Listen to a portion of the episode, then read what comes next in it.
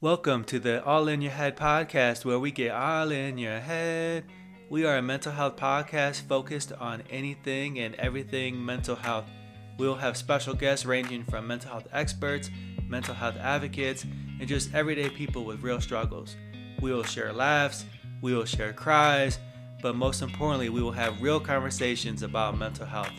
So with that being said, let's get all in your head. Woo-hoo.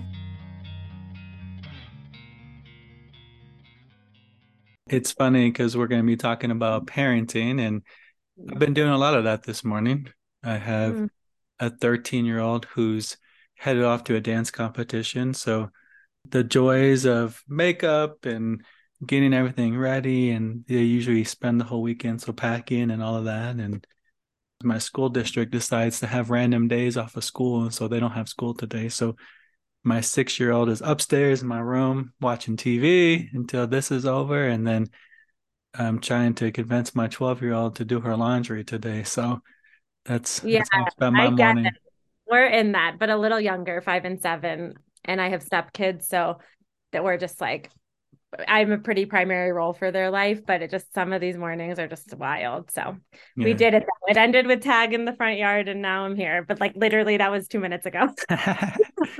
Well, we can take a deep breath. That's good.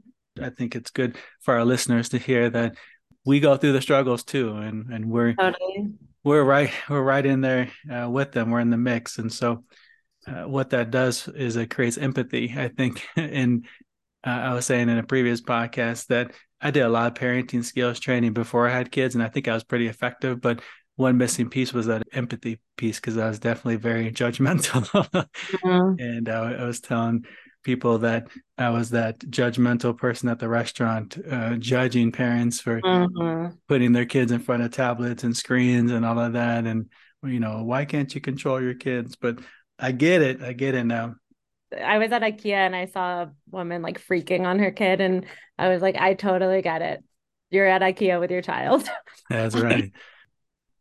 This episode is part of our performance series, and this is actually a series within the series. I'm not going to rehash the whole Spire performance because I've done that in previous episodes, but we're really at the section where we're talking about relationships, and I define them as developing and maintaining satisfying and fulfilling connections. And as it relates to parenting, developing those relationships come in different forms, but for some people it's having sex and then you have kids and you don't really get an instruction manual as to how to navigate having kids. And so that's what we're going to be talking about today. So Sophie, if you could just introduce yourself and a little bit about what you do. Cool. My name is Sophie Schauermann. I'm a licensed clinical social worker and have a private practice in Denver where I specialize in working with highly sensitive kids. That's really been my jam over the last few years, more and more. I started out more in schools, in the community mental health system, and was really focused on trauma. But just as my work evolved, I seemed to attract the same type of child, like really this sensitive, empathetic child. And I feel really fortunate that a lot of the parents who come to my practice are also really willing to look inside and do their work and see how some of their blind spots are getting extra stuck from their very tuned in child. And so I just feel, really excited about my work as a play therapist with these kids and a parent coach with their parents to help support the whole family to grow and evolve together. Yeah, sounds like you're doing some really good work. As it relates to these families and your work, what general models do you use? I was originally trained in synergetic play therapy in Boulder with Lisa Dion. That's like so grateful for that training. It's all about the nervous system and the relationship in the play therapy space. Ooh, look, being in the behavioral health space, I know how frustrating it can be to not know the current status of your insurance reimbursements or even how much you will get reimbursed. Illuminate Billing Advocates is championing better behavioral health billing through their tools like their dashboard that provide full transparency into your claim cycle. Check out more at illuminatebilling.com. I think EMDR being added into my training, not that I use it so much, it just really helped me understand stuck belief patterns with kids. Because of this energetic play therapy training, I'll use bilateral movement while they're playing, so we can process a little bit in that way. And I'm sort of aware of what stuck patterns or beliefs are there that we can shift into more positive ones, but not necessarily EMDR by the protocol in that way. And then I think just the field of conscious parenting in general, there's been a few different players there that really help us see that we can grow and evolve as we're parenting. It's not like you either on the path of healing and growth and spiritual awakening per se, or you're just giving yourself to the parenting experience. Like they can kind of be happening at the same time. And I think they have to be, otherwise you're just not awake to what's happening. Yeah. And let's just break these down just a little bit for our listeners so they have a simple idea of what they are. You mentioned play therapy and EMDR and conscious parenting.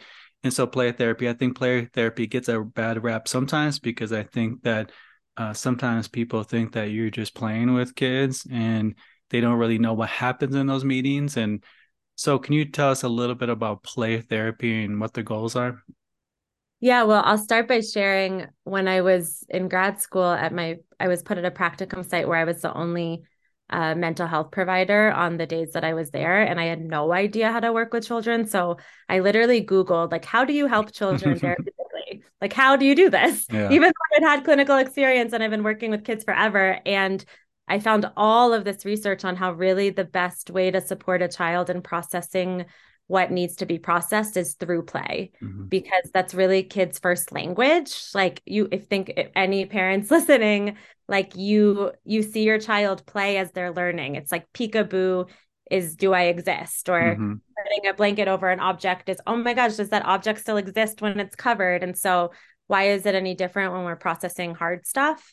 And not only is it like just as good as talking things out, but it's actually more effective because it's helping kids get to the subconscious layers of the brain where things are more stuck. You know, I found when I was using models of more a behavioral approach where I could have kids talk about things and make their parents feel better because their parents knew they were talking and processing in that way, but they were more just saying what they thought me and their parents wanted to hear. Yeah. And through play, it's just incredible how a parent will come in and say, my child's dealing with the aftermath of a medical issue or whatever it is, like having a little sister and for the first time. And within the first or second session, they're moving towards that kind of content in the play unprompted.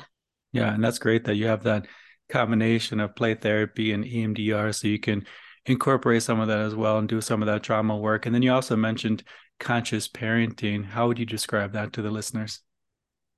I think conscious parenting is being awake to the growth that's available in parenting, and that we have a role in that too, that children really reflect parts of us that could be looked at. And it's really just bringing mindfulness and awareness into parenting instead of just going through the motions and potentially just using the imprinting that we had from our childhood without any questions and just offering that again, kind of keeping the generations the same, which there's no problem with that. Like, it's not worse to not conscious parent. I think it's just a values choice, like for parents that are wanting to engage in parenting consciously. It's an amazing journey. Yeah, I really like that. And sometimes I do some unconscious parenting. I have my kids all weekend, so there might be a little bit of that going on this weekend. But totally. Well, I just want to I do a lot of parenting work. Like, that's required now for any families that come to my practice, is that they also take in content and go through a parent coaching program, because I believe it's so important. And pretty much the key takeaway is that it's not about getting it right. It's just about offering the repair. I think it was my teacher, Lisa Dion, had said relationship is entirely rupture and repair. Yeah. And yeah, I was telling you right before we had I was eating breakfast with my stepkids and husband. We have just in our blended family, it gets super messy. And I'm Jewish, and I brought in the ritual of Shabbat to our family on Friday nights as we ease into our weeks together. And now the kids like doing it on Friday mornings, even though my Jewish mother would not agree with that. Shabbat starts on Friday night. So we do Shabbat like super messy in the morning, and we do our roses and thorns. And I was seeing clients last night, but both kids' thorns were when when Daddy screamed like a little girl last night. It was like, Daddy screamed and he sounded like a little girl. And he's literally a therapist too. Yeah. He's sitting there like so mad at himself. And I'm like, this is the best part of my week. Just enjoy it. Like it was their rose and their thorn. It screamed like a little girl because it was scary, but it was also funny. And so we really worked on like bringing humor into the repair. And like, what matters is that we come back together. Mm-hmm. I think my husband's still working on the repair with himself in those moments, but it was pretty funny. It reminds me of a time that my kids were doing a bunch of things. They weren't listening. And I was just getting more and more frustrated. And I don't know why, but I just like screamed and got it all out. And I was staring at my kids when I did it. And they paused for a second because that was the first time that I'd ever done that. And they didn't know really how to respond. And then they just start laughing. That's pretty much exactly what happened. I was like, wait, what was he saying? They were like, he wasn't saying anything. It was just a scream. And it was like, obviously, like he just, was having an overwhelming time with a 5- and 7-year-old. And, and we get to do that. So I feel like conscious parenting isn't not screaming and like doing it perfectly. It's like being available to come back down because our kids need to know how to do that. Like they get angry and they scream, and how do they come back to center? If we're just doing it perfectly, there's no model of how to regulate. Sure. Yeah, absolutely. So let's move into trends a little bit. You know, you are out there, you're doing the work, you're working with families. So you're seeing a lot of things that are going on these days. And what are you seeing as far as some of the trends? A lot of anxiety, like a lot of anxiety. And I had a parent coaching call this week with a bunch of families enrolled in my parenting course. And I think it ended up being like 8 parents on the call, and they were all parents of 7-year-old boys with anxiety. And I see all types of kids. I was like, this is so interesting. Like 7-year-old, super sensitive kids with anxious attachment to their parents and like kind of swinging between mad at the world and then also mad at themselves. Like I did something wrong. It's all my fault. And I don't know why. We were talking about perhaps why maybe like those kids were a certain age during the COVID pandemic, but whether 7-year-old boy or not, I just see a lot of anxious attachment, like maybe too, that these kids did have a time where they were just at home with their parents for a while and not with their peers. Yeah. And then I do work specifically with sensitive kids that make up about 15 to 20% of the population. There's like decades of research on this sensitive personality trait. So I can't speak for trends of all children because parents coming to me have already identified that their child is this. But within that bucket of sensitive kids, I see a lot of that big anxiety, probably more than the depression. Yeah. You know, you keep mentioning sensitive kids and parents who've identified their kids as sensitive. Is that a formal process? Is that an informal process? How would you identify your kid as a sensitive kid?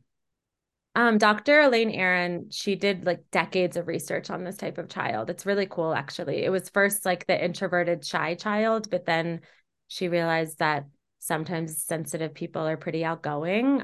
But basically, there's a lot of brain research, like sensitive people will take in feelings or content into their brain, hold on to it for longer, and the brain will literally be more lit up. So like pictures of birthday cakes and puppies or snakes and car crashes, like you can literally see scans of their brain seeing that, whether positive or negative, and then the non-sensitive person.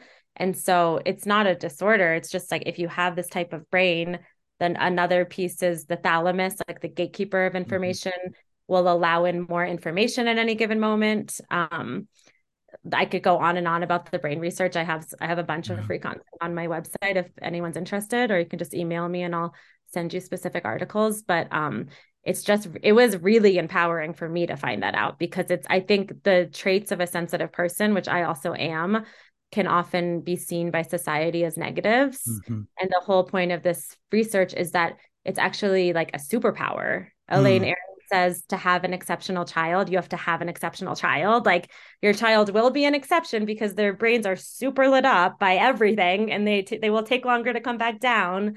But there's also really cool stuff that happens with this type of brain. And just to name one more example from research, one study she talks about is people looking at a computer screen with a whole bunch of the letter L's and T's all shaped in different directions, like in different order. And the people were asked to pick out the L's and the T's, like to decipher between them. And the sensitive people were way more efficient and successful at the task, but they became way more stressed. Like there was literally more cortisol pumping. Yeah. So the takeaway is your sensitive child is, a lot of them are very gifted and like really quick, but they also carry a lot of stress. So there just needs to be that extra stress management. Yeah. You got me very intrigued. This is the fourth parenting episode and the first time that we're talking about this group of sensitive children. I think this can be really valuable to the listeners. I was seeing all of these types of kids and all of the parents wanted just diagnoses. And I made the decision to not diagnose in my practice. And I probably shouldn't say this, but unless they needed it for insurance billing. And I was like, that's for your insurance, not for your child. And because I just really didn't agree with the labels that were getting slapped on these kids. And when I found this label, like in quotes, for parents to be able to identify with something, it was really supportive for a lot of the families that I work with. Yeah. And just out of curiosity, these kids, do they typically fall in a diagnostic bucket? They could fit in any of them. I was always so confused. I was like, which one am I supposed to give you? Sometimes you're anxious, sometimes you're depressed, sometimes you're defiant. Let's just call it adjustment disorder because that feels better. I felt like I wasn't in integrity. I had to really sit back and think about what could be true. And so it was just huge for me to find Elaine Aron's research and realize that the group of clients that find me were so connected with that trait. And I created a quiz. It's on my site.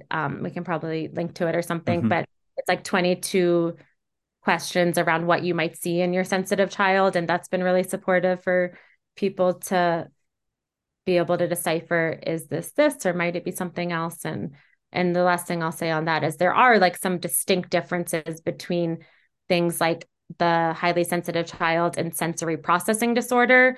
Like I mentioned with the highly sensitive child, it's a lot of information is coming in at once and it's just a lot to sift through, but it's there can be a lot of depth of that processing. Whereas for sensory processing disorder, the senses are getting a bit mixed up with each other.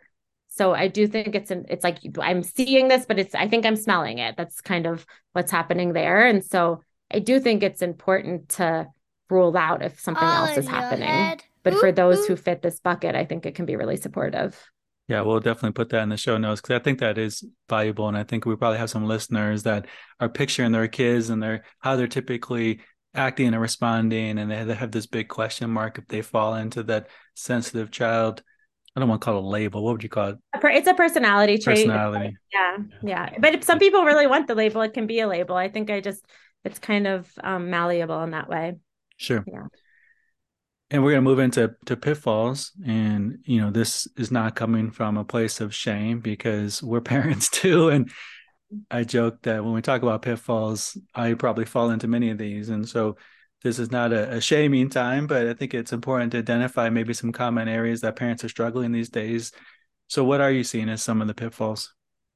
Well, so much phone use. Every child comes into my office and gets the play phones and is on them for the whole time, trying to communicate to me, this is what it's like to be me. My parents just on their phone. There's just a lot of screen time that I don't necessarily think is a bad thing. We have to work with it. I've actually thought about how for the sensitive child, sometimes they really need some screen time to unwind and zone out because there's so much energy in our society right now, that they're perceiving and picking up on.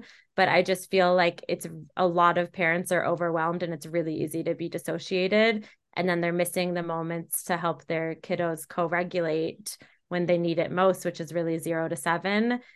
And then they're mad that their child doesn't know how to regulate. And I think another pitfall related is the belief that our child is old enough to just regulate on their own. They should just get calm and grounded, but the science really says that the way for kids to learn how to regulate their nervous system is to do it in tandem with a safe caregiver. Well, I even think about adults. Adults co-regulate all the time. I think a classic example is I used to work in schools and teachers would get dysregulated in class. And then in between classes, teachers would congregate and they would talk about whatever is stressing them out, and they'd borrow each other's regulation, and that would help them then to be able to go back into the class regulated and prepared. And so even as adults, we co-regulate. Totally. It made me so happy last night. I'm working with a family, and something I didn't mention is I also have a system where I only work with people for 12 sessions, with kids for 12 sessions, because I never thought I would be like this. Like when I took the brief solution focused class in grad school, I was like, this doesn't work. We need depth. But I really feel like for kids, they don't need to be in therapy forever. Like it actually ends up with this like ongoing thing with no end. And so at least for the clients that I work with, it works really well to have parents taking in their content, and then me, or I have a couple therapists that are a part of my team now, seeing the kids for the 12 weeks and then it ends. But one of the parents who they're almost at the end of the process last night, she said, I just realized like, all she wants is connection, and it's not that hard. Something about her daughter. Like it really takes 30 seconds. Like in those moments when I'm feeling like I have to panic or lay the law down, I just have to offer a little bit of connection. Yeah. I like that you try to do everything within 12 sessions. And I think it creates somewhat of a sense of urgency as well. You know, we got to get to work, right? Like we don't have all the time in the world. And you know, and there's an investment, there's a time investment, there's a financial investment. And I used to get really frustrated because I used to work in community mental health when I first started my career, and services were free for as long as you want them. And my frustration as a therapist on the therapist end is that no one was in a hurry to change because it was just something that was free, and they could literally be in it as long as they wanted to. And I think when we are doing therapeutic work, I think there needs to be a little bit of a sense of urgency to put things into action and to start to see things work. It's worked really well for my clients. It's like, well, let's learn, let's do this now. And then you can be the primary attachment figure for regulating with your child, not me. Yeah, for sure. So that's felt really good for me and for the families I work with, I think. But yeah, I just, in like as equally important as connection, I think is getting really good at loving boundaries. Like a lot of, and speaking of trends, like I feel like a lot of the parents willing to do the work, willing to consciously parent, they've gone really warm. Like if you need to have the warmth and the control. So I don't get a lot of parents, like military style parents in my office, because they're not really wanting to pay for therapy. But the parents who are very heart-based and like wanting to support their child, sometimes they've lost control of any boundaries. And it's actually really dysregulating for kids not to know what the line and the boundary is. So I work with parents a lot on that too. Yeah. Well, let's get into interventions because that's the fun part. And the listeners are able to take away some tools. And so as it relates to parenting and even specifically sensitive children, because that's your specialty, what are some things that people can do that make a big difference? Yeah. When I'm sharing just in like a quick few minutes interventions, I like to split it up into 5 principles that I've created. And these were based off, actually, I'm a little bit type A. So when I was creating my course, I interviewed a whole bunch of parents that had gotten a lot out of our work together. And I used an app where you can transcribe it. And then I pulled out the common themes that they had taken away to make sure that like I really expanded on those in the course. So I had like 5 main principles, and each one has a tip, like a takeaway that you can take away with you today. So the first one is to relax into the present moment and replace any sense of urgency with patience, because kids' brains really feel like everything's urgent, and we have to be that external regulator that has a prefrontal cortex that can like stay present in this moment and not be in panic. And the tip for that one is the gaze of adoration. So I noticed that a lot of parents are looking at their kids like terrified or annoyed. And their kid was reflecting back that terrified or annoyed behavior. And so I teach parents to actually soften into remembering that their child's adorable, and to like stop for a second and like, look how cute they are, and then see how the behavior shifts back. People really like that one. What response do you get from parents when they try that? What do they usually come back with?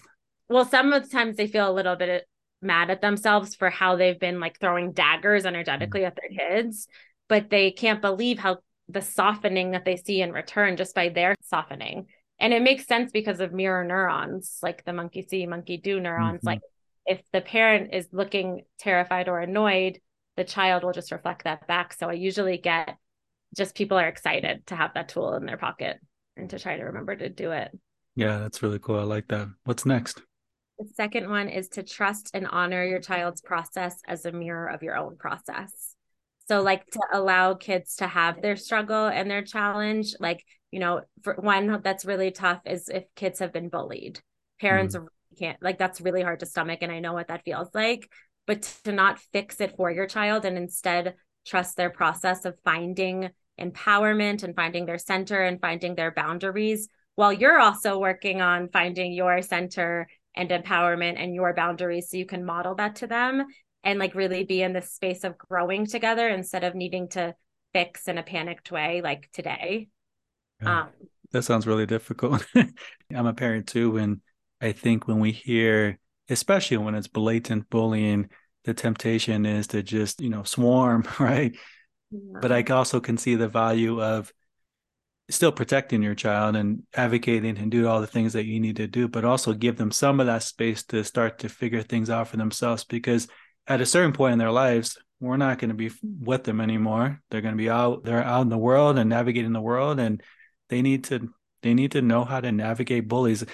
I hate to say, but there's adults who are bullies too. Totally. And sometimes for sure, parent involvement needs to happen. Like you have to know what that line is, but I found that when parents just fix it for kids, they end up in the same situation at the next school. Like it's, and if they're showing up in a disempowered state, they will be a target for that bullying. And so to have them like find their empowerment to not attract that anymore. I've also seen situations where parents will want to just rescue the kid and remove them from that situation. So a new school, a new environment. And like you're saying, you can't continue, you can't do that over and over and over again. And there are some really difficult decisions that you have to make, especially if your kid's mental health is really being affected by bullying. Like sometimes you do have to make some of those difficult decisions, but our kids will only grow through struggles. And so we need to allow them to have some level of struggle within a box, within boundaries, right? But we need them to struggle to a certain extent. That's how they build resiliency. That's how they build grit. Totally. The tip for that one is just to zoom out with a bird's eye view on the bigger timeline. Like your child is 10 and hurting with this now, but they will be 32 and this will just be a moment. Like, I think we get really stuck on this developmental stage. Yeah. That's really good.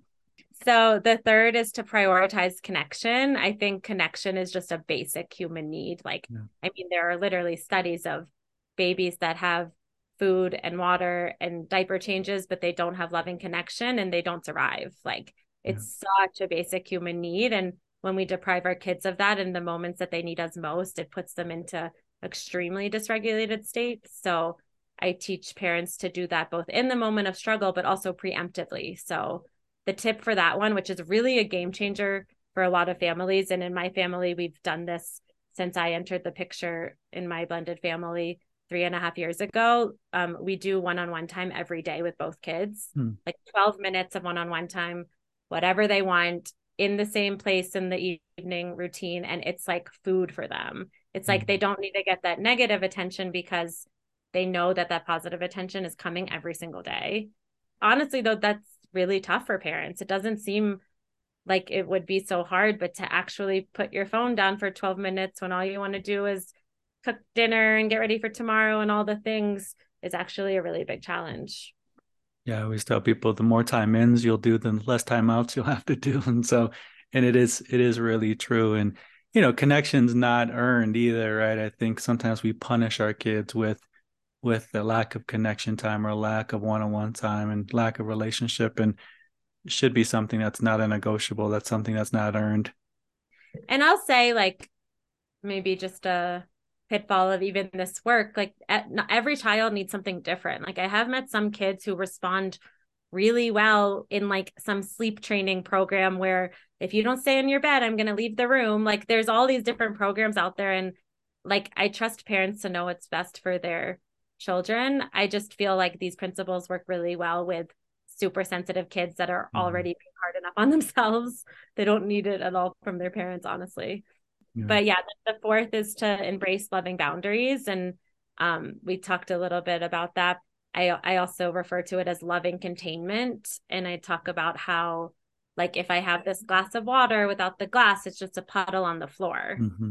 Like we really have to create boundaries. And my favorite research to refer to for this is there was a study of kids on a playground, and they were on the playground structure, but there was no fence, and their behaviors were observed. And then the next day, overnight, a fence had been put up. And the behaviors that were observed were that they actually expanded out more. They played more, they engaged more, they were more creative. And so like the fence and the boundary created safety that helped them expand. That's such a great visual. I'd never heard that before, but thank you for sharing that. Yeah, there's even a little YouTube video that describes the study, like one of those little drawing things. But I love, like, knowing that is really important. And most of us didn't get great models of them. Yeah, we want our kids to take risks, but they need to feel safe to take risks. Yeah. So the takeaway for that, like, it's hard to just pick one thing. I have a whole module on it in my course, but it's just to look at how you can be more clear and consistent. Like you don't want your fence to be like half broken and a little bit of barbed wire and a little bit of like, you know, like you want your fence to be clear and that like you maintain it. And so like if your boundaries are all over the place and one second you have them, one second you don't, it's not really that solid of a boundary. Yeah. Or if every day you come back and the fence is in a different location. And that's why that visual is just so helpful for me, even just to kind of, you know, I'm a visual person. So to be able to picture that, I think is really helpful for me. And hopefully it's helpful for the listeners. Yeah. And then the last and fifth is to show up authentically and with curiosity.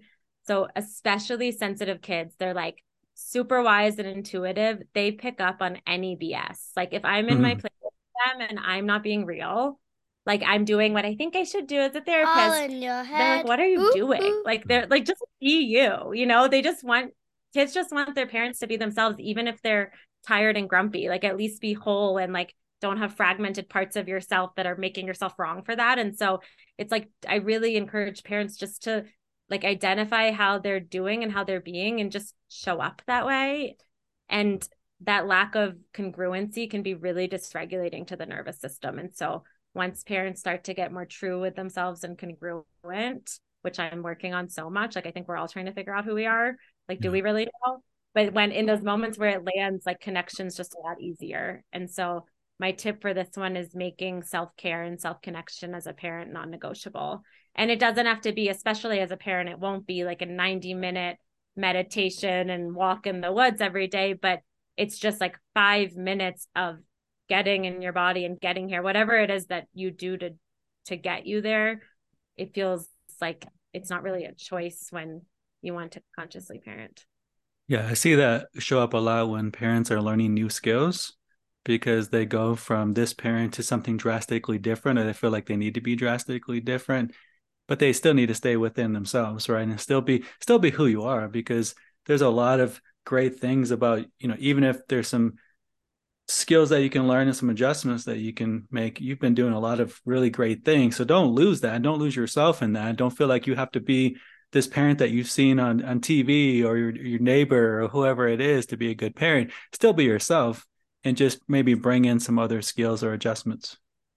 Totally. Like I feel my husband and I always joke, like half the time he calls me out and he's taken the parenting course just to be nice. And he's like, that's not in your course. Like, because I'll like randomly say something. So like, I'll randomly say something threatening or like, and I'm like, I'm just being me. And so I was like in the course, it says you have to be you, and you can't always just use this like scripted parenting option. I think you just have to sometimes be yourself and say what you say and trust that your kids have got you too. Yeah. So Sophie, you just gave us a piece and so incredibly helpful. You have a lot of knowledge, and thank you for spending some time with us and giving us some of that knowledge, but I feel like there's so much more. So how can people find out more about you, maybe some resources that you have, and maybe also some services that you offer? Totally. It's rootedrhythm.com. So it's ROOTEDRHYTHM. Sometimes it's hard to spell rhythm. But yeah, that's the best way to find me. And you can contact me directly. Like I'm so open to having conversations with anyone that might be curious about even identifying whether their child is sensitive or not. And then the services we offer are the 10 module course that can be self-paced. You listen along to it like a podcast. It's full of all of the research examples that I gave today, as well as real concepts you can take with you. We also have a weekly parent connection call that goes with that, because so many parents in the course were asking if they could meet other parents in the course. So we just added that in, and it's been really cool to see those parents connecting. Obviously the child therapy program that I mentioned, like the 12 sessions, either with me or Arlie or Natalie on my team. So just to have your child feel really attuned to, and then I feel like we just become the bridge between the child and the parent. Like your child gets to show us their inner world in a safe space, and then we can connect with you and share some ideas of what they might be needing to get more grounded and more themselves, and for the whole system to regulate. And I think that's it. I work with women too, and I brought in ketamine assisted therapy to especially to support moms in just, you know, moving through the stuck points. But you'll find it all on my website, and I feel really grateful to be here. I suggest listening to the other podcasts too. Like in preparation for the call, I got to listen to some, and like I had some real shifts from the money mindset one and the nutrition one. Oh, good. Like real like life shifts that I really needed. So I think it's awesome, these conversations, and impactful. Yeah. And it's Mental Health Awareness Month, right? So parenting affects our mental health then affects our parenting. And so I think it has relevance during this month of Mental Health Month as well. So Sophie, thank you for being on the show. We're going to put a lot of these resources in the show notes, because I think that you can offer a lot to people, and just thank you for taking the time. I really appreciate it. Thanks for having me and doing what you're doing. You have just listened to the All in Your Head podcast. Learn more by following Jamie Glick on LinkedIn or by subscribing to the Mental Health Training Camp YouTube channel. If you are experiencing a mental health crisis, you can call now or text 988 to get connected to free, confidential support. Thanks for listening.